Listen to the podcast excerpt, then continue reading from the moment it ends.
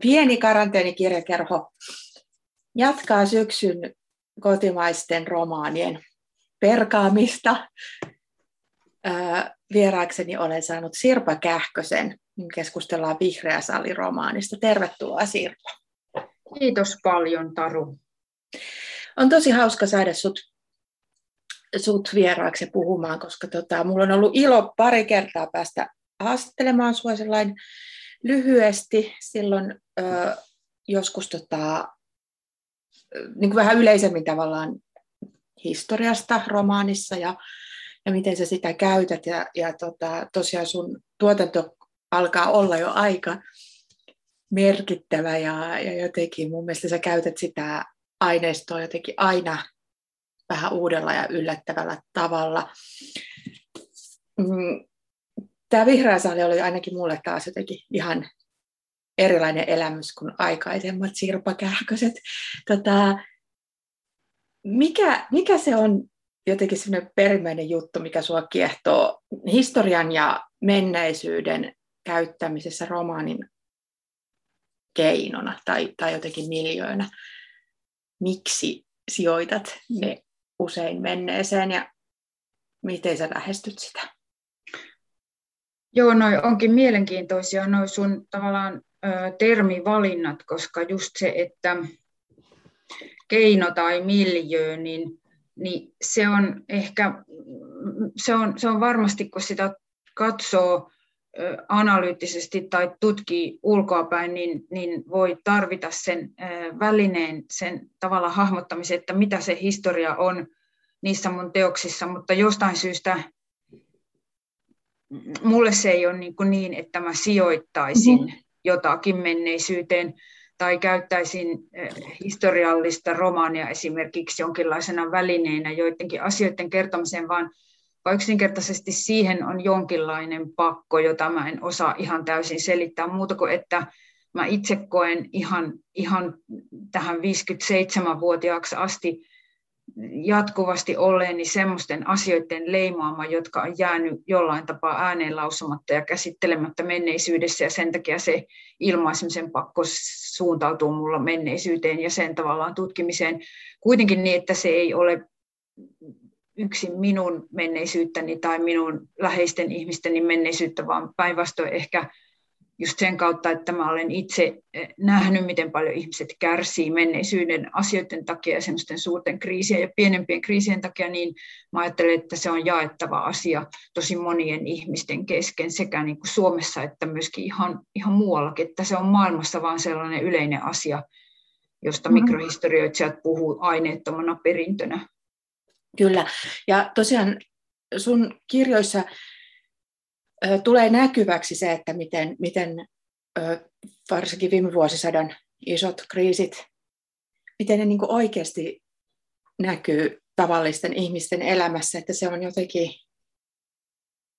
ja siihen jotenkin se kirjallisuus tarvitaan siihen väliin, että, että tota, just se ylisukupolvisuus ja se, että kuinka ne siirtyy, ja sitten toisaalta se, että koska ihminen varmaan tarvitsee sellaista miten se sanoisi, jotenkin sellaista ää, käytännöllistä unohtamista tietyssä vaiheessa elämässä, että kun elää tosi vaikeita aikoja, niin on pakko niin kuin sulkea, vähän lokeroida asioita, voidakseen jatkaa ja ollakseen hajoamatta. Ja sittenhän tässä on myös ihmisiä, jotka vähän niin kuin sortuu siinä elontiellä, koska ei pysty, pysty ehkä sellaiseen elojäämisprosessiin tarvittavaan tarvittavaa, mutta sitten ne jää kuitenkin kaihertamaan sinne mieliin ja, ja elämään ja kaikkea, ja sen se tuot näkyväksi. Mutta sitten näissä, näissä, tässä on jotenkin aina sellainen, mun on todella jotenkin öö, ymmärtäviä ja, ja jotenkin sellaisia, tietyllä lailla mulle tulee aina sellainen valosa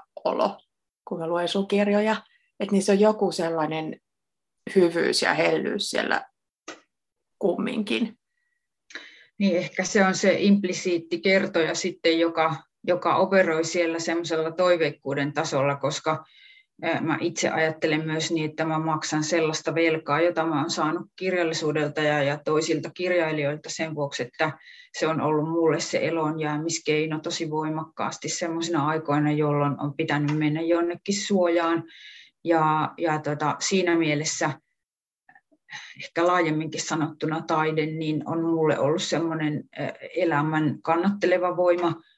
Sen ei tarvitse olla sitä, eikä, eikä sen tarvitse olla, minkään ei ylipäänsä täällä maailmassa tarvitse olla toiveikasta tai mitään, mutta itse koen sen niin, että, että se on tosi merkityksellistä, ettei se lukija ja se vastaanottaja, se kokija jää täydellisen toivottomuuden ja semmoisen niin kuin hajanaisuuden tilaan, vaikka niillä ihmisillä on, voi olla siinä teoksessa hetkittäin täysi toivottomuus ja niin kuin sanoit, jotkut myöskään ei selviä elämästään. Mm. Se on jotenkin mielenkiintoista yrittää nähdä lukiessa tätäkin vihreää salia, että mistä se rakentuu, koska tässä on tosiaan ihmisiä, joilla on joko niin kuin tapahtumahetkellä hyvin vaikeaa tai, tai heillä on niin kuin tosi traumaattiset menneisyydet.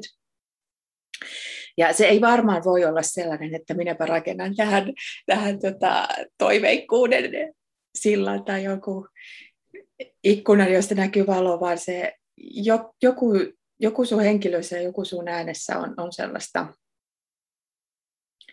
kaunista. Ja sitten myös se, että, että tota, kohta voidaan mennä tarkemmin tähän vihreän salin näihin henkilöihin ja tarinoihin, niin mutta kuitenkin niin kuin esimerkiksi tässä, kun on tämmöinen niin kuin aika kaamea perheväkivalta tilanne, niin jotenkin kun sitä kohti ja kirjoitat ja jotenkin sitä niin kuin pitää lukea enemmän ja pitää selvittää, että mikä, mikä siellä on se juttu ja mistä on kysymys, niin, niin sit siinä kuitenkin tulee sellainen, sellainen ymmärrys kasvaa ja jotenkin näkee ja, ja sitten ehkä jotenkin se, että näissä on aina jonkunlainen kuitenkin yhteisöllisyys tai joku niin kuin muiden ihmisten turva ja että aina löytyy sellaisia, löytyy sellaisia suojia ja löytyy sellaisia konkreettisia tai, tai tota, etäisempiä sylejä, joita, jotka vähän sitten kuitenkin ottaa kiinni ja joihin voi nojata. Ö, tässä kirjassa lähdetään liikkeelle Irenen kanssa, joka on 60-luvun alkupuolella 64 nuori tyttö, joka asuu äitinsä kanssa ja työskentelee kukkakaupassa. Ja hänen oman elämänsä kautta päästään sitten seuraamaan tosi monien muiden ihmisten tarinoita. Tässä vaihtelee kertoja, että ihan niin kuin jokainen tavallaan pätkä on, on nimetty aina sen, että kuka on, kuka on äänessä ja kenen tarinaa kulloinkin seurataan. Ja sitten loppujen lopuksi tässä on sadan vuoden, suunnilleen sadan vuoden tota, skaala, missä tapahtuu Suomessa ja Venäjällä. ja sitten tässä on myös henkilöitä, jotka on tuttuja käsittääkseni sun aikaisemmista teoksista. Anna ja Lassi Tuomi esimerkiksi, niin, niin tota, kerro vähän, että miten, en tiedä onko rakentaa liian konkreettinen sana, mutta, mutta miten just tämä vihreä sali, niin miten tämä näiden öö, jotenkin sikermä sulle hahmottu? Mistä sä lähdet liikkeelle, kun sä lähdet rakentamaan uutta romaania? Onko se aina samanlainen prosessi vai tuleeko sulle erilaisia impulseja joka kerta? No ne on sellaisia sisäisiä tilauksia kyllä, että tässä on taustalla myöskin sellainen, joka on ollut jo 2002 mulla tuolla tavallaan tämä 2000 ihan luvun alussa sellainen teema, joka vieläkin etsii tavallaan semmoista kaikkein täysintä ilmaisumuotoa ja se on tässä nyt jo jonkin verran mukana, mutta mä en vielä tiedä, mihin se ikään kuin sit lopulta asettuu. Mutta mm, tämä niin kuin, että mullahan on nyt ollut tankkien kesä, muistoruoho ja sitten tämä vihreä sali kaikki näillä kertoja äänillä. Ja se on sellainen muutos, joka tapahtui tuossa vaiheessa, kun olin kirjoittanut graniittimiehen, että mulla ei ole sen jälkeen ollut paluuta siihen kaikki tietävään kertojaan, jonka kanssa mä oon kyllä kovasti koettanut keskustella, että miksi hän ei suostu työskentelemään mun kanssa, niin mutta hän ei suostu. Ja silloin se täytyy, sitä täytyy vaan kuunnella samalla tavalla kuin niitä sisäisiä tilauksiakin. Ja tämähän on myöskin esimerkiksi, niin kuin muuhun vaikutti nuorena, en vielä silloin ollut kirjailijakaan, kun luin William Faulkneria, jonka tämä esimerkiksi kun tein kuolemaa, As I Lay Dying, niin on, on vastaavalla tavalla rakennettu romaani. Ja jotain sellaista Faulknerilaista vimmaa näissä, niin kuin näissä mun kertoja-äänillä tehdyissä romaaneissa myöskin on. Ähm, sitä on sitten tosi vaikea sanoa, että mikä on se semmoinen niin psykologinen ja työnteollinen murros kaiken kaikkiaan, mikä siinä tapahtuu. Mutta joku siinä särkyy ja graniittimiehessään se näkyy jo sillä tavalla, että siinä on kerrontatavan muutos, no. koska se on ensimmäinen jakso, siinä on minä kertoja ja sitten kun tullaan siihen vaiheeseen, jossa se yhteisö atomisoituu ja se totalitaristinen hirmuvalta alkaa näyttää pedon kasvojaan, niin se, se muuttuu kaikki tietävän kertojan kertomiseksi ja että, niin kuin, että siinä kohtaa mulla on tapahtunut joku ammatillinen, taiteellinen ja, ja psykologinen murros, jota en osaa itse selittää. Mutta sitten tämä, että miksi tästä tuli juuri näiden ihmisten romaani, niin siinä oli, oli henkilökohtaisia syitä halua kuvata niin kuin tämmöistä intiimiä tilannetta, jossa, jossa niin kuin esimerkiksi tämmöinen väkivalta on mahdollinen, mutta sitten niin kuin myöskin mä halusin, ähm, mä luin mun isoisän oma elämäkerrallisia tekstejä, hän on jättänyt sellaisia aika paljon jälkeensä, ja hän kuvaili siinä, miten Kuopion torilla juhlittiin Romanoffien 300-vuotispäivää. Hän oli silloin yhdeksänvuotias poika ja muisti sen kauhean hyvin sen torin koristelun ja ne keisarien kuvat ja muut, keisarin ja keisarinnan kuvat ja muut tällaiset. Mä rupesin miettimään, että miten sellaisia koristeluja oikein tehtiin vuosisadan alussa ja minkälaisia esimerkiksi ne köynnökset oli, joilla sitten ne vihreät köynnökset, mm-hmm. joilla tori koristeltiin ja kukahan sellaisia valmisti. Ja sitten mä rupesin lukemaan kansalliskirjaston digikokoelmasta näitä vuosisadan vaihteen puutarhalehtiä, kun siellä on niitä ihan valtavat määrät ja siitä mä jouduin sitten näiden saksalaisten puutarhurien jäljille, jotka siellä Pietarissa perustivat valtavan imperiumin ja sitten täysin katosivat maan päältä niin, että heistä ei oikeastaan jälkeäkään missään ja että nyt niin kuin sellaiset venäläiset, tavallaan sellaiset henkilöt, historian tutkijat ja harrastajat, jotka haluavat niin paikan tavallaan sitä, mitä paikat kertoo sittenkin, kun sieltä on hävinnyt jo rakennukset ja, ja kaikki oikeastaan, niin mitä se paikka sittenkin vielä kertoo ja mitä muistoja paikkaan sitoutuu, niin, niin sellaiset on sitten tutkinut vähän näitä saksalaisia ja että heistä on tosi pieniä murusia jäljellä, mutta sitten just semmoinen on usein ää, kaanokirjallisuuden aihe, aiheena mm-hmm. tosi hyvä, semmoinen, mistä on vähän, vähän dokumentteja, mutta joka kuitenkin sit löytyy tavallaan, tavallaan siitä löytyy tarpeeksi, että sen voi rakentaa takaisin Mm-hmm. Joo, ja joka antaa mahdollisuuksia sitten myös kuvitella, että miten niin siihen päälle, että miten, miten mm. minkälaiset ihmiset. Ja jotenkin se just tämä äh, kukkakauppa ja puutarha ja sellainen, niin sehän tuo tähän tosi kiinnostavia tasoja kaikki. Tämä voi nyt pelkästään miljoona, niin kuin mun mielestä sellainen tuoksuva kukkakauppa ja kaikki se, että semmoinen tietty kuten tässä Santeri, toinen näistä kukkakauppiaista, kuvaileekin sitä, että kuinka, kun ihmisillä ei hirveästi rahaa tässäkään vaiheessa, niin kuinka niin kuin juhlavaa ja ihanaa on ostaa niitä ja myydä niitä kukkia. Ja siihen liittyy kaikkea sellaista, jotenkin sellaista just, missä sä oot niin kuin äärimmäisen eh, taitava tuomaan esiin sellaista niin kuin itsestäänselvyyksiä arjessa ja just kaupunkiarjessa ja sitten niin kuin näyttämään, että kuinka rikas elämä siihen siinä on ja mihin kaikkeen se liittyy. Ja niin kuin mitä sanoit just tuosta isoisesi muistoista, niin, niin, niin toisaalta nyt on edes varmaan vaikea kuvitella, että miltä se on näyttänyt ja mitä kaikkea se on, mitä kaikkea ne on just osanneet ja mitä kaikkea se on vaatinut, että Kuopion on tehty niin kuin valtaisa koristelu ja kukkameri ja just ne köynnökset ja ne niin, ehkä se myös, että, että nykyään aina ajatellaan, että vain nykyään hmm. jotenkin osataan tai no, että vain se. nykyään on... On niin jotenkin huipussaan kaikki. Niin, niin, ja sitten, että myös se, että unohdetaan meidän kaupunkien sellaiset vaiheet, että silloin vuosisadan alussa niissä kaupungeissa, esimerkiksi Kuopiossa, oli hyvin merkittävä se venäläinen varuskunta ja se kuvernööri ja koko se sellainen, mikä liittyi siihen kuvernöörin seurapiiriin ja, ja että se, niin kuin se, tavallaan se venäläinen menneisyys on vähän niin kuin kadonnut meiltä muistista ja ymmärryksestä, ja, ja se tavallaan on semmoinen aukko siinä itseymmärryksessä, joka sitten kuitenkin, jos ajatellaan vaikka stadinslangia tai vanhojen kuopiolaisten puheenparsia ja muita, niin se ikään kuin elää se Venäjä siellä piilossa esimerkiksi puheissa, kun mm-hmm. sanoja on paljon omaksuttu sen takia, että on ollut kanssakäymistä. Ja tämä on minulle ollut sellainen pysyvä mielenkiinnon aihe ihan sen takia, että omat isovanhemmat on sen, sen tavallaan semmoisen kaupunkilaisuuden piirissä elänyt.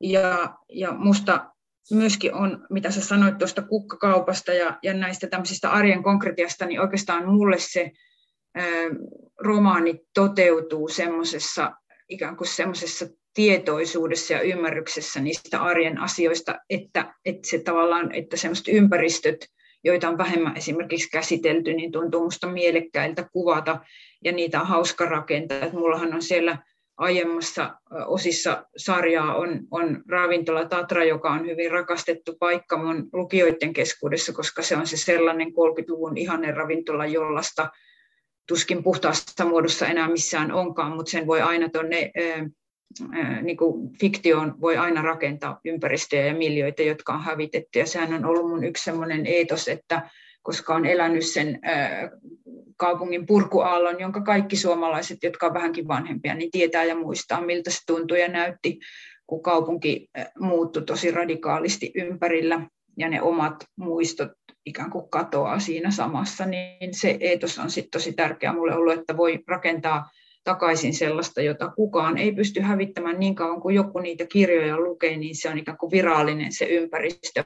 Se kulkee ihmiseltä toiselle ja se on siellä ihmisten aivoissa ja järjestelmässä ja sitä on hyvin vaikea hävittää sieltä. Mm. Jotenkin mun mielestä just kaunokirjallisuus ja, ja tota, sun romaanit tuo sen aina niin kuin jotenkin niin paljon todellisemmaksi, se hauska sellainen mm, kuin fiktion ja faktan, niin kun vaihtaa rooleja välillä että, että eh, niin paljon kuin voikin katsoa kuvia ja, ja jotenkin niin kuin kaupungimuseoita ja kaikkea sitä ja jotenkin, että okei, tällä paikalla oli tällaista, mutta se, että se muuttuu eläväksi, muuttuu sellaiseksi eh, jatkumoksi, niin, niin, niin siihen mun mielestä romaanitaide on, on se juttu. Ja se, mitä sä sanoit kaupungeista, mulle tuli mieleen sellainen, että jotenkin suomalaisilla on just vähän virheellinen käsitys myös niin kuin Suomesta ja, ja suomalaisuudesta siinä, että, että kun on unohdettu vähän niin kuin ohjelmallisesti se, että me oltiin osa muuta valtakuntaa ja, ja jotenkin luotu sellainen, että vasta nyt on ikään kuin kaupunkeja, vasta nyt on ikään kuin kansainvälisyyttä ja muuta. Niin kuin sellainen kummallinen tyhjiö siinä, että me ollaan kaikki oltu jossain pussin perällä ja vain niin kuin oikein semmoinen jotenkin niin kuin umpimaalaisuus olisi jotain suomalaista menneisyyttä. Että ne kaupungit on jotenkin tyhjennetty ihmisistä ja tyhjennetty siitä elämästä aika tehokkaasti semmoisessa jonkunlaisessa niin kuin populaarissa mielikuvituksessa. Ja ää, sun kirjat ja, ja jotkut muutkin niin tosiaan niin kuin näyttää sen, että, että mitä se, miltä se tuntuu ja miltä se teki niin kuin haisi ja maistui ja kuulosti kaupunkielämä. Joo, sehän on tosi mielenkiintoinen juttu, että se oli silloin sen nuoren Suomen tasavallan alkuvaiheessa oli tosi voimakas tämä, joka liittyi osittain myös siihen itsemäärittelyyn ja siihen, kuului se just se Venäjän, Venäjän vallan ajan kieltäminen ja sitten vahva agraarisuus, talonpoikaisuus, se liittyi osittain tähän niin nousevaan äärioikeistolaisuuteen myöskin, mutta muutenkin se sellainen tavallaan semmoinen sarkatakkinen, agraarinen Suomi ja peltojen ja pikkukylien Suomi oli ikään kuin se puhdas ja hyvä ja sitten taas kaupunki tosi paha. Mm-hmm. Ja se näkyy myös elokuvissa paljolti ja erityisen kärjistettynä vaikka jossain Teuvo Tulion elokuvissa, jossa aina kun tullaan kaupunkiin, niin siellä sorrutaan kauheisiin rikoksiin ja huoruuteen ja epätoivoon ja mennään koskeen. No maalla mennään koskeen, mutta kaupungissa joudutaan siis kauheisiin moraalisiin piinoihin ja sitten myöskin suomalaisessa kirjallisuudessa tosi paljon on ollut se ikään kuin erityisesti naisen tarinana se, että nainen maalta kaupunkiin ja heti alkaa kauhea tuho ja tärpiö. Ja tuosta toi Leena Kirstinä aikoinaan, kun tutki näitä suomalaisia kansallisia kertomuksia, niin totesi, että toi mun mustat morsiamet on uusi ikään kuin tulkinta kansallisesta kertomuksesta siinä, että se nainen ei tuhoudu tultuaan palvelukseen järven takaa kaupunkiin, niin kuin aikaisemmin aina kävi, vaan että kaupunki on yhtä aikaa hyvä ja paha, ja että se on noin ihan sosiologisessa mielessä esimerkiksi tehdas ja se, mitä se tarjoaa ihmisille ja se yhteisö, joka sen ympärille rakentuu, niin antaa myös näille maaseudun pienille eläjille toivoa, koska he pääsevät työhön, itsenäisyyteen, vähän koulutukseenkin usein kiinni, koska päästään harrastuspiireihin, opintopiireihin. Sitten on tämä nouseva työväen ikään kuin itse opiskelun halu ja nämä muut kysymykset, jotka ikään kuin tulkitsee sit uudestaan sitä, mitä kaupunki tarkoittaa. Ja tietysti mun tehtävänä on ollut myöskin tässä, niin itse koen näyttää, että kaupungit on paitsi erilaisia, niin myös samanlaisia. Eurooppalaiset kaupungit, esimerkiksi pienet kaupungit, on monilta osin, niissä on sellaiset tietyt samat piirteet, jonka vuoksi niin kun kaupungeista kertovia romaaneja voidaan lukea eri puolilla maailmaa, ja että Helsinki ei ole Suomen ainut kaupunki, vaikka niin hyvin usein halutaan ajatella, niin se ei ole ikään kuin merkityksetöntä eikä triviaalia, mitä muualla tapahtuu. Mm-hmm, mm-hmm. Ja ne ei ole sillä lailla just sitä, että sitä ei katsota pääkaupungista käsin ja, ja pidetään jotenkin provinsiaalisena, vaan että ne on tosiaan sen oman alueensa keskuksia ja just jotkut Kuopio, Oulu, tämän tyyppiset, niin niissä on valtavan rikas jotenkin se oma elämä ja omat kuviot ja hierarkiat ja, ja mitä kaikkea siellä on. Et mun tulee esimerkiksi näitä lukessa mieleen, että mun äidillä on ö, täti, niin hän oli tota, Oulussa tämmöinen kauppahallikauppias pitkään. Niin jotenkin niin kuin just äidin muistot sellaisesta, kun se on siellä käymässä, hän oli maalta, maalla, ja tota, niin kuin, että miltä se, niin kuin, että se oli tosi jännittävää ja jotenkin iso ja, ja värikästä ja just täynnä kaikenlaista niin kuin jännää, varsinkin lapsen no. näkökulmasta. Joo, ja mitä sä sanoit noista perinteistä ja tavoista, niin ne, mä muistan aina mun isoisäni, jonka juuret on tosi syvällä siellä, että niin kauan kuin se kaupunki on ollut ja vielä paljon ennen sitä siellä on, on jo asuneet ne hänen sukunsa, sukulaisensa, niin niin hän sanoi aina, kun kuljettiin kaupungilla, että kaupungilla pitää noudattaa kaupunkilaisia käytössääntöjä, joista tärkein on se, että koskaan ei saa niin kuin, kulkea leveästi niin, että koskettaa käsivarrella toisia ihmisiä, vaan silloin, jos on tungosta, niin käsivarsi pannaan selän taakse ja ohitetaan ihmiset kohteliaasti ja aina pitää antaa tilaa. Ja nämä oli tällaisia niin kuin, yksinkertaisia tärkeitä asioita, joita hän opetti siitä, että kaupunkilainen pitää oman tilansa, mutta huolehtii myös toisten tilasta, on aina kohtelias ja joustava ja muita tämmöisiä, joita, joita jos ei ole tavallaan tietoa siitä, mitä muissa kaupungeissa tapahtuu tai miten siellä eletään, niin saattaa olla sellainen ylimielinen kuva, että missään muualla ei ole mitään muuta kuin mm-hmm. näissä suurissa pääkaupungeissa, mutta sehän tietenkin se on vain sellaista tietynlaista näköalattomuutta, että, ja että mun mielestä paikallinen ja ne mentaliteetit, jotka syntyy erilaisista asioista, niin kuin merenrantakaupungeissa siitä, että on meri ja se meri kulkutienä ja kauppatienä, niin sitten taas noissa sisämaan järvikaupungeissa niin sama muuttaen se, että järvi on ollut tie Suomessa ja mitä se on tarkoittanut ihmisille, niin niin nämä on sellaisia tärkeitä asioita, joista myös nuo mikrohistorioitsijat puhuu, ja mun mielestä näistä on, on pysyvästi tosi mielenkiintoista kirjoittaa. Kyllä, ja tosi mielenkiintoista lukea. Mm. Just se, että kuinka, kuinka ne eri miljoit ja eri aikakaudet syttyy eloon. Siellä kirjan sivulla, niin se on mun mielestä niin kuin ihanaa ja taianomasta jopa. Puhutaan vielä vähän teknisesti tästä romaanien rakentamisesta, ehkä Vihreän salin erityisesti, koska tota, mitä mä pidän jotenkin ihmeellisenä ja yllättävänä, niin on juoni, että sellainenkin on, on tota, kirjassa ja on itse asiassa useita. Ö, ö, millä tavalla, eli toisin sanoen ne ihmiset ei vaan jotenkin hengaa siellä kaupungissa ja, ja tota, jotenkin pohdi elämäänsä, vaan, vaan niin kuin tässä myös niin kuin tapahtuu ja jotenkin on aika dynaaminenkin meno. Ja tosiaan niin kuin ikään kuin monella aikatasolla johtuen näiden ihmisten omista taustoista ja, ja niistä ikään kuin ongelmista, joita ne, jotka vähän niin konkretisoituu näissä just siinä ö, tapahtuma-aikaan, mutta jotka, jotka niin kuin sitten ulottuu moniaalle.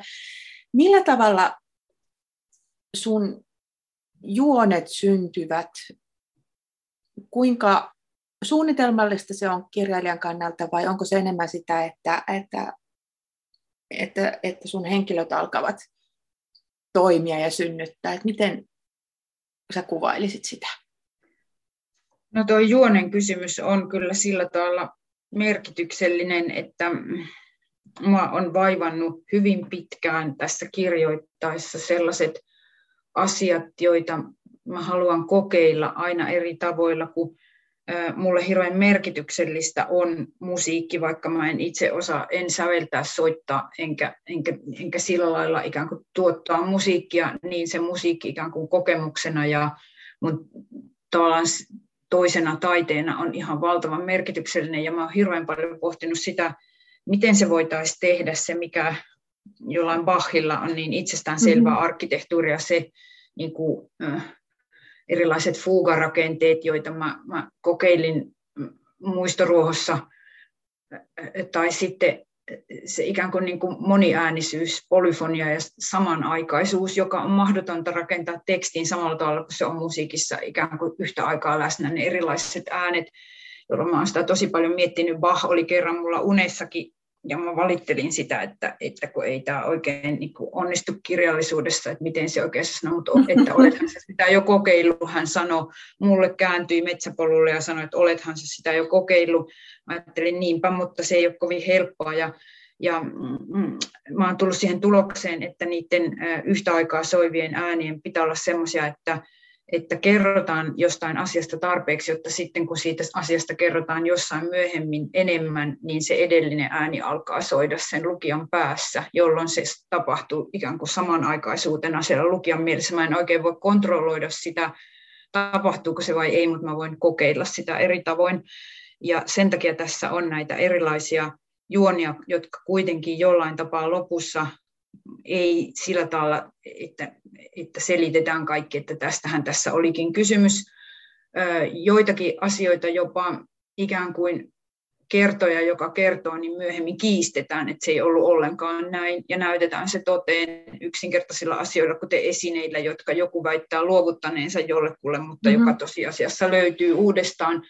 Eli ihmisen tavallaan sellaiset niin kuin omat harhat, toiveajattelut, painajaisunet, unet, unelmat, kaikki sellaiset on myös sitä, mistä me koostutaan, ja sen takia niillä pitää olla merkitys ja niin kuin rakenne jotenkin siellä kertomuksessa myös, että ihminen ei ole pelkkää arkea eikä päivätajuntaa, mutta sillä tavalla tässä ehkä vähän on sellaista jännitysjuonta myös, koska siinä on se 60-luvun tavallaan se, että mitä, mitä tämä epätoivoinen Leo oikein aikoo ryhtyä tekemään ja sellaiset asiat, mua kiinnostaa kovasti kaikenlaiset rajaukset yleensä. Et mullahan on yhden päivän romaani ja kaksikin kappaletta siellä tuotannossa, jossa sit mä ensimmäisen kerran lakanasiivissa kokeilin sitä tosi rajua rajausta ja ymmärsin silloin, että mitä mitä vähemmän aikaa siellä pintatasolla romanissa tapahtuu, sitä enemmän sinne alkaa mahtua sitä ihmisten ikuisuutta siihen kertomukseen, koska silloin tavallaan paljon vähemmän käytetään aikaa sen ajan kulun selvittämiseen. Se on jo tässä, kaikki on tässä yhdessä päivässä. Siinä on se auringon kierto ja muut sellaiset asiat ihmiselämässä, jotka sitä yhtä päivää rajaa. Mutta kyllä ne juonet mulla alisteisia on sitten niille semmoisille isommille asioille, joita mä haluan kertoa, mutta minusta se on tärkeää sen lukijan tavalla houkuttamiseksi siihen tarinaan sisään ja, ja juonet on semmoisia yksinkertaisia keinoja viedä sitä, ikään kuin tavallaan antaa vauhtia sille mm-hmm. kerronnalle ja, ja, ja viedä niitä kohtaloita eteenpäin. Kyllä.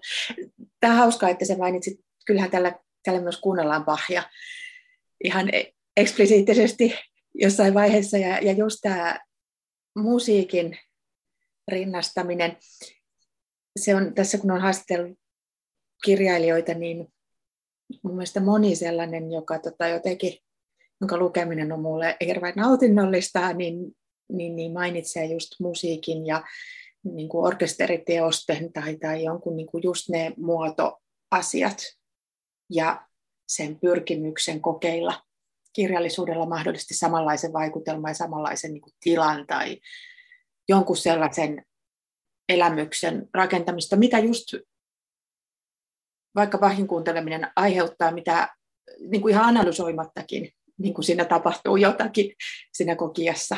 Ja, ja sitten kuinka kirjallisuudessa sitä voi just lähestyä ja kokeilla. Ja, ja, tota, ja just se, se asia, mikä toistuu mun mielestä kiinnostavia kirjailijoiden kanssa keskustellessa on se, että, että uutta teosta lähteessä tekemään, niin tota, haluaa, haluaa kokeilla jotain uutta ja haluaa miettiä sitä asiaa niin kuin vähän eri kantilta aina ja rajata just eri tavoin ja kokeilla niin kuin eri keinoja, mikä varmaan myös tekee sen työn mielekkääksi itselle.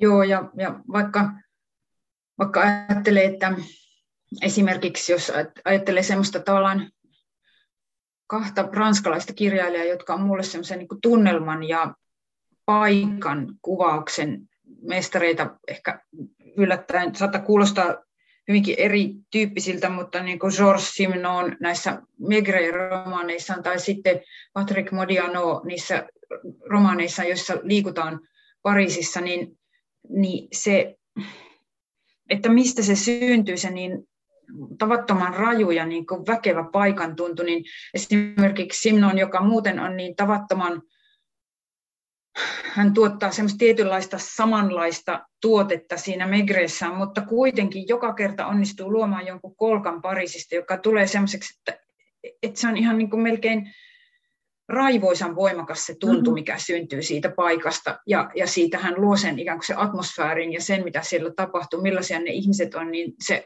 teki minun nuorena ihan valtavan vaikutuksen, ja varmasti on osaltaan, koska mä luin nuorena niitä alkukielellä, että oppisin paremmin ranskaa, niin, niin tosi monta niitä Megre-kirjoja, ja, ja ja sillä lailla musta se on, että vaikka tekisi, vaikka tekisi niin paljon samaa kuin Simnon on tehnyt, niin sit se, tavallaan se lumous syntyy sit joistain toisista keinoista.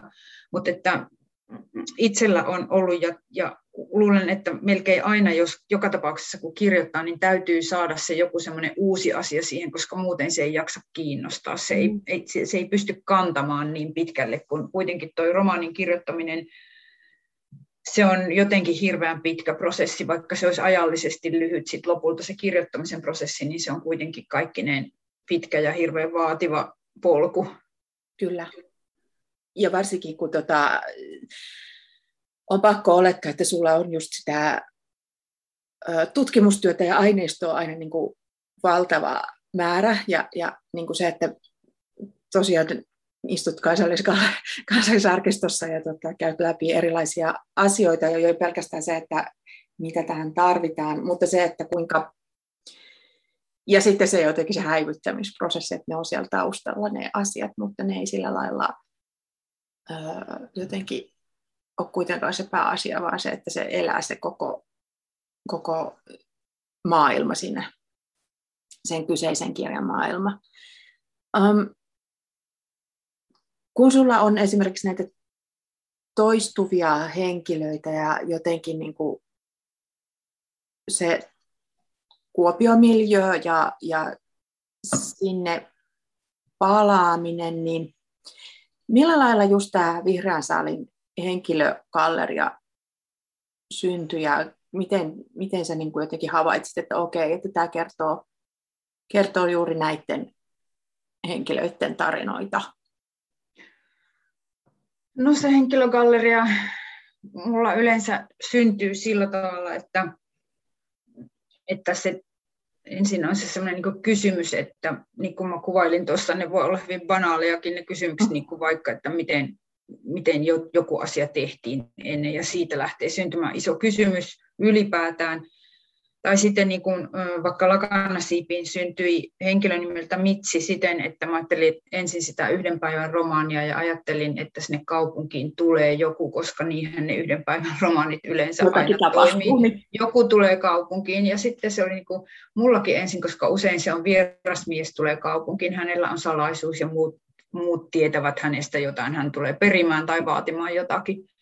Ja aika kauan mä sitä jänkkäsin, kunnes mä tajusin, että miksi sen pitää olla vieras mies. Että mm-hmm. Miksi mä en esitä sitä kysymystä edes itselleni, miksi minä toistan näitä kuvioita jatkuvasti, jatkuvasti, jatkuvasti. Eli se vaatii myös sitten tämmöisen niin räjäyttämisen. Ja sitten se onkin vieras mies, joka, äh, vieras nainen, joka tulee sinne kaupunkiin ja hänellä on erilaisia asioita perittävänään kaikilta tuntemilta ihmisiltä, mutta, mutta tässä vihreässä salissa niin se muotoutui osittain sen 60-luvun vaatimusten kautta. Mä halusin kuvata sitä nuorten elämää ja sitä, millä tavalla heitä painostaa se edellisen sukupolven puhumattomuus. Ja en mä nyt oikein pysty sanomaan, mistä ne aina syntyy, ne sellaiset ihmiset, joilla sitten kuitenkin on niin kauhean vahvat omat piirteensä.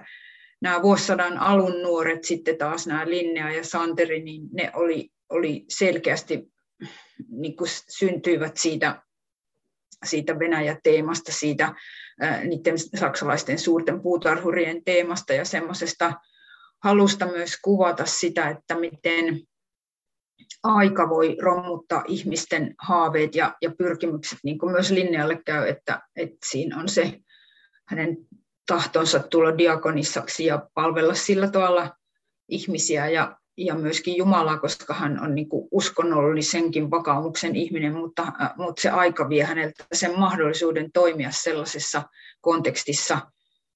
Ja voi sanoa, että tuossa tuon koronan aikana, niin ehkä siinä Linnean jossakin siinä luopumisen ajatuksissa ja siinä, että hän halusi tosi voimakkaasti, tai myöskin miten Santeri oli halunnut elämänsä elää, niin että kyllä siinä oli tosi voimakkaasti myös minua itseäni, koska mä koin hirveän vahvasti tuossa tuon eristyksen ja tämän koronapandemian aikana siinä, miten suhtauduttiin kulttuuriin ja taiteeseen, taiteilijoiden merkitykseen, että se äänettömyyskulttuuri elämän ympärillä oli niin hirveän voimakasta, että, mm-hmm. että siinä on jotain semmoista tosi omakohtaista kipua myös kirjoitettu siihen niin poikkeusajan, poikkeusajan oloissa olleena kirjoittajana yksin, niin, niin on purkanut siihen jotain semmoista myös. Tätä myös ajattelin sinulta kysyä, kun aikaisemmin mainitsit siitä, että kuinka taide on aina ollut suuri lohtu ja taideelämykset. Ja just musiikki tärkeitä, niin kun niitä ei päässyt kokemaan ja niin kuin menemään jotenkin niiden luokse, niin, niin tota, että miten se vaikutti tähän tähän kirjan tekemiseen just sellainen ja niin kuin poikkeuksellinen poikkeusaika, koska monesti kuitenkin kun on erilaisia kriisejä tai muuten ihmiset pystyy menemään yhteen tai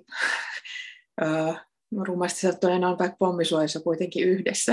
Ja, ja tota, Joo, niin. ja siis, että onhan sota-aikanahan oli merkityksellistä se, että Suomessa oli toki tanssikielto, mutta elokuvat toimi, esityksiä oli teatterissa niin kuin ylipäänsä toisen maailmansodan aikana kaikkialla maailmassa, niin eh, toki ihmiset sota-alueilla joutuvat pakenemaan kodeistaan ja toki oli just näitä hirvittäviä asioita, kuten juutalaisvainot ja, ja tällaiset, jotka sitten, et, et ei siinä voi sanoa, että silloin kaikki vaan piti hauskaa, kun ei mm. pommitettu, mutta kuitenkin oli paljon, paljon tätä, ö, ihmisillä oli paljon mahdollisuuksia kohdata toisiaan ja lievittää sitä ahdistusta ja tuskaa niillä kohtaamisilla kuitenkin, että tämä on ollut sillä lailla poikkeuksellinen aika ja että e, sinänsä, koska ammatti on yksinäinen ja ammattiin, ammattiin kuuluu myös se, että, että eristäydytään tai moni meistä eristäytyy aina tietyiksi ajoiksi, jotta saa sen homman tehtyä, niin ei se vielä ole se rajuin, mutta e, ehkä itse koin niin kuin rajuimpana sen, että,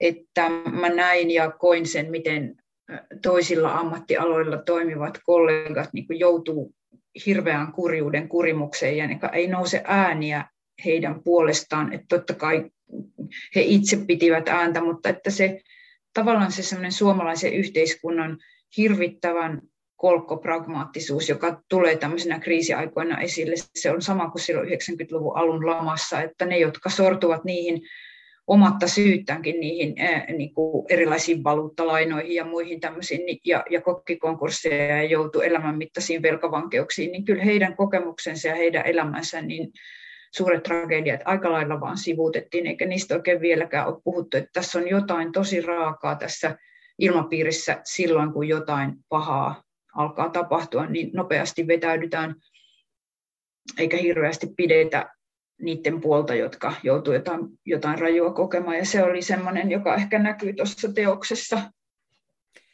Kyllä, ja tässä teoksessa, kun on just, sä mainitsit nämä vuosisadan, siis viime vuosisadan alun nuoret, tai silloin nuoruuden, nuoruutta eläneet Linna ja Santeri, ja, ö, nämä on kyllä hirveän mielenkiintoinen kaksikko, ja heidän tarinansa ei ole kauhean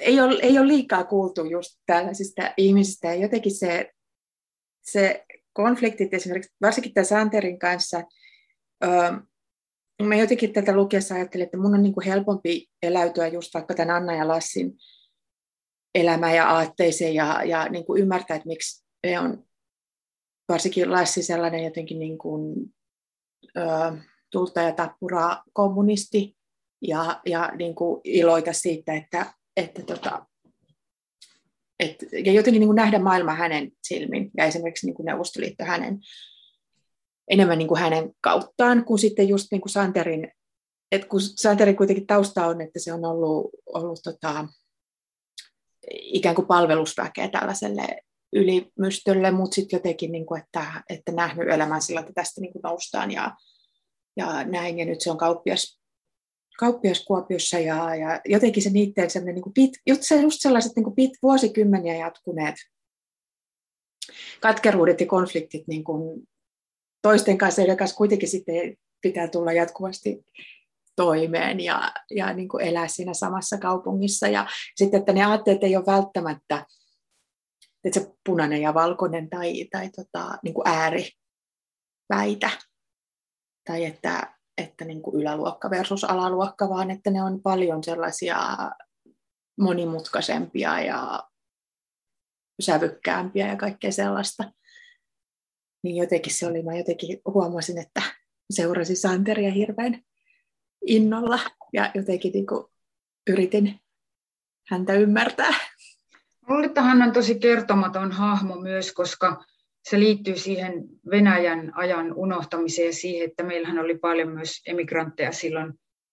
Ähm, se liittyy sellaisiin asioihin kuin se, juuri siihen nuoren Suomen määrittelyyn, jolla esimerkiksi Terijoki hyvin taitavasti semmoisella varhaisella matkailupropaganda ja tämmöisellä me olemme suomalaisia propagandalla, niin siitä, ja nyt en siis tarkoita propagandalla sitä, että se on niin välttämättä negatiivista, mutta mm-hmm. se oli silloin siihen itsemäärittelyyn liittyen tosi voimakasta toimintaa, että, että silloin 20-luvulla esimerkiksi Terioki otettiin haltuun, ja sehän oli vielä silloin paljolti, se oli sen venäläisen huvilakulttuurin leimaama paikka, ja että siellä niin hiljaa väistyi se, se köyhtynyt ylimystö, ja siellä oli tosi paljon niitä tyhjeneviä huviloita ja sitä semmoista niin pakkohuutokauppaa, ja ja siis se on tosi mielenkiintoista ajatella, että mihin kaikkialle niitä huonekaluja ja sitä kaikkea irtaimistoa ja niiden huviloiden sisustusta on päätynyt ja millä tavalla suomalaiset tavallaan sen otti omakseen sen alueen ja että mm. sitten sillä tavalla nuoret ruskettuneet ihmiset Terijoen hiekoilla, niin sillä aika nopeasti ja tosi semmoisella niin sanotusti pienillä kustannuksilla saatiin se otettua haltuun se alue, joka jollain tapaa ei missään nimessä alu alkaen siis sen huvilakulttuurin osalta mitenkään suomalainen ollut. Ja, ja se Santerin, Santerihan siis niin kuin moni suomalainen ja Itä-Suomessa erityisesti se Pietarin suunta on ollut hirmu tärkeä silloin ennen kuin sitten tuli vallankumous ja ne yhteydet katkesivat. Ja että se Itä-Suomen tavallaan semmoinen syrjäytyneisyys ja tietty ö, sivullisuus tämmöisessä suomalaisessa kertomuksessa se liittyy myös osaksi siihen, että se, siitä niin kuin on katkaistu isoja mm-hmm. paloja pois. Ensin se yhteys Pietariin ja sitten myöskin mitä Suomi on leikattu halki sillä sit sodan jälkeisellä eh, rauhan eh, sopimuksella ja ihmisten siirtymisellä sitten tänne Suomen alueelle. Ja, ja sillä tavalla Santeri kuvastaa sitä eteenpäin pyrkivää suomalaisten osaa, jotka ajatteli, että sieltä Pietarin suunnalta voisi saada oppia, jonka sitten voisi tuoda tänne Suomeen ja voisi perustaa yrityksiä. Ja osahan siinä hyvin onnistuikin, niin kuin myös Santeri, että tällä esimerkiksi puutarha-alalla on ollut paljon ihmisiä, jotka nimenomaan on siellä käyneet näiden saksalaisten opissa. Ja se oli valtavan vilkasta se toiminta, se puutarhanäyttelytoiminta ja kaikki muu semmoinen venäläisten kanssa. Ja kyllä mun mielestä niin hänen, hänen kaltaisiaan ihmisiäkin Suomessa on ollut, että hän, tunnustaa sen, että ei hän ihailut keisaria, mutta hänelle ne oli merkityksellisiä ne, ne muodot ja tavat ja se semmoinen kulttuuri, joka liittyi siihen, nimenomaan siihen, miten, mitä, mihin, miten käytettiin kasveja, miten koristeltiin juhlasaleja, miten jos katsoo vanhoja valokuvia, niin näillä hienostonaisilla usein on jopa pukunsa vyötäröllä pieni kukkakimppu. Että se, et se kaikki on tavallaan semmoista kadonnutta maailmaa ja ihmiset saattaa jäädä niitä kadonneita, hajotettuja, väkivallan rikottuja kulttuureita kaipaamaan koko elämänsä ajaksi ja kantamaan katkeruutta. Ja se on myös sellainen asia, joka täällä Suomessa ehkä on ollut vähän sellainen tabu, että ei saa jäädä haikailemaan menneitä, mm-hmm. niin kuin meillä aina sanotaan, vaikka ihmisen koko elämä olisi ollut sitoutunut johonkin sellaiseen, joka on hävitetty hyvin lyhyessä ajassa. Kyllä. Jotenkin se sellainen niin kuin brutaali eteenpäin meneminen ja, ja e, jonkunlainen niin kuin hassu futurismi. Että vain, ja varsinkin tässä tietysti, kun tämä sijoittuu 60-lukuun, jolloin se niin kuin oikein vielä äh, lähtee tota, isoilla, isoilla kierroksilla niin kuin just kaupunkirakentaminen ja sinänsä mä luulen, että on myös ihmisiä, jotka ajatellut, että tämä on niin kuin oikeasti hyvä juttu ja, ja niin kuin yleisen edistymisen tae ja, ja niin kuin eteenpäin mennään. Mutta kun ihan, ja niin kuin jää jalkoihin valtavasti just. Ja jää niin kuin pois just semmoista opittua tietoa, niin kuin just vaikka se kaikkiin kukkakauppoihin ja kukkiin ja puutarhaan ja kaikkea se niin kuin hiljainen tieto, niin sitten sitä ei enää ole yksinkertaisesti välttämättä. Ja tokihan, tokihan tuossa on, tossa on se, että, että se on just niin ristiriitaista, että kun 60-luvulla sitten oli välttämätöntäkin asuttaa ihmisiä nopeasti, koska maaseutu alkoi tyhjentyä niistä myöskin näille niin rintamamiehille annetuista pientiloista ja että ne ei enää kyenneet elättämään ihmisiä ja ihmiset halusivat jotenkin semmoista toisenlaista elämää kuin mitä niillä pientiloilla voitiin elää ja, ja että, niin kuin, että uusien mukavuuksien rakentaminen ja, ja hyvien asuntojen rakentaminen, ihmisten asuttaminen niihin, niin sehän on ollut merkityksellinen projekti mm. 60-luvulla.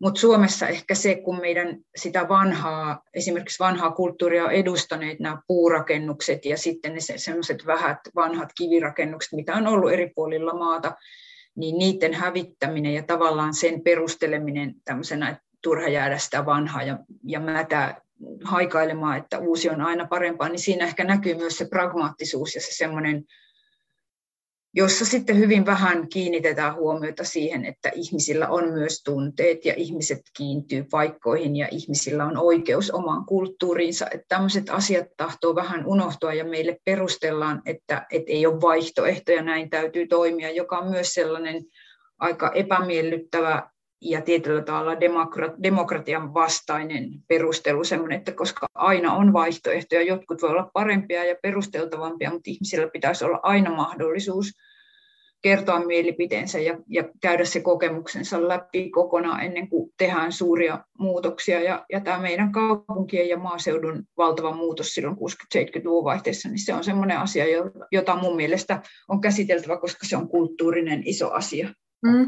Ja se on äh, ironista, että Tampere on niin kuin mun lähin kaupunki ollut, ollut tota, lapsesta asti, niin se, joka, ja se on myös hyvä esimerkki siitä, että kuinka niin kuin jätetään mätänemään ne puukaupunkiosat, niin sittenhän ne on ikään kuin välttämätön purkaa, ja kuinka se kaikki tehdään just demokratian nimissä, ja nyt siellä puretaan sitten kaikki ne 70-luvun rakennukset, varsinkin keskustasta, että ne on ne on niin huonossa kunnossa, että, että kummallinen yeah. myös se kierre, että ikään kuin koskaan ei ole mitään muuta vaihtoehtoa kuin, kuin, niin kuin räjäyttää. Ja aina se, aina se perustellaan jotenkin samalla tavoin, että se on myös mielenkiintoista, että eikö, eikö niin kuin, että kuinka myös niin kuin muisti on vähän sellainen jotenkin, mulla on jotenkin sellainen olo, että meillä on muutenkin nyt sellainen niin kuin kollektiivinen muisti on aika huono ja se heikkenee koko ajan ja, ja sitä varmaan sekä tietoisesti heikennetään, että tota, se on myös tapa selvitä taas tässä niin kuin informaatiotulvassa jotenkin, että aina aloittaa vähän niin kuin putzblank äh, tyhjältä pöydältä ja ei, ei myöskään niin opi, ei voida oppia mitään, että kannattaako tämä tehdä ihan samalla tavoin kuin 30 vuotta sitten, niin kuin aina syklit kiertää ihan samalla lailla ja miten voi tulla aina yllätyksenä samat asiat uudelleen. Mutta, tota, mutta tota, siinä on kyllä kirjallisuudella ja taiteella aika tärkeä rooli. En halua sanoa tehtävää, mutta, tota, mutta tota, niin kuin näyttää asioita ja muistuttaa asioita. Mä pyysin sinua lukemaan sieltä katkelman kirjasta. Se on aina vaikea valita just tällaisesta, missä on monta ihmistä äänessä ja missä on ikään kuin monia, monia tulkintoja samoista asioista. Ja, ja kuinka niin kuin kiinnostavasti sä tuot just, miten mainitsit tuossa aikaisemmin sen, että miten ihmiset niin kuin voi muistaa eri asioita eri lailla ja sitten ne on ikään kuin ihan totta heille, vaikka näin ei olekaan. Ja tässä, tässä Linnään rooli on ehkä vähän sellainen muisti ja sellainen, niin kuin, että hän niin kuin, tuo totuutta esiin. Kerrotko tarkemmin, että mistä luet? Ajattelin täältä lopusta lukea. Tässähän on hyvinkin mielenkiintoisia nämä kertoja-äänet muutenkin, koska esimerkiksi Santeri, jos me yhtä analysoidaan tätä, niin Santerihan kertoo tässä teoksessa asioita kuoltuaan. Hän on siis kuollut, kun hän kertoo, eli että näillä, näillä henkilöillä on hyvin erilaisia positioita tässä, mistä, mm-hmm. mistä pisteistä he tarkastelee tätä, mitä he kertoo, mutta Linnea täällä lopussa ikään kuin summaa tosi monta asiaa ja näyttää vielä yhden tavallaan uuden kierroksen siitä, mitä muut on kertoneet ja avaa ja paljastaa myös joitakin asioita. Eli se on sellainen niin kuin finaali, finaali on annettu hänen käsinsä suurimmaksi osaksi, mutta hän, hän kuvailee tässä sitä, mm, mitä he jättivät Anna Tuomen kanssa perinnöksi seuraaville sukupolville, ja se ehkä on muutenkin sitä, mitä, mitä meistä jää. Mutta mä luen tästä sivulta 310 yhden kappaleen. Soittorasiaa en saanut ehjäksi, en osannut kovin hyvin rakastaakaan. Kaikki elämäni meni sitä opetellessa.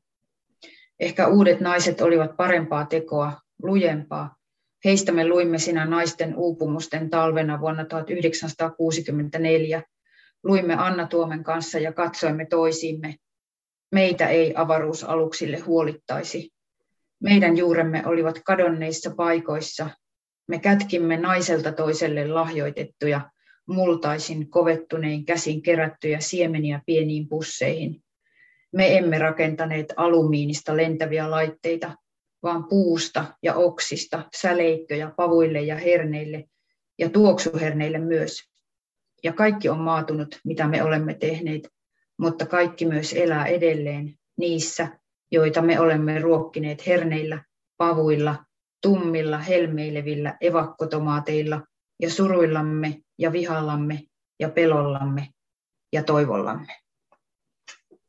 Kiitos. Mä luulen, että me lopetetaan tähän katkelmaan. Romanista voisi puhua vielä monelta kantilta, mutta mä haluan myös jättää kuulijoille mahdollisuuksia löytää sieltä eri tarinat ja eri ihmiset ja selvittää, että mikä on se vihreä sali esimerkiksi. Kiitos Sirpa Kähkönen. Kiitos Taru, oli kiva jutella.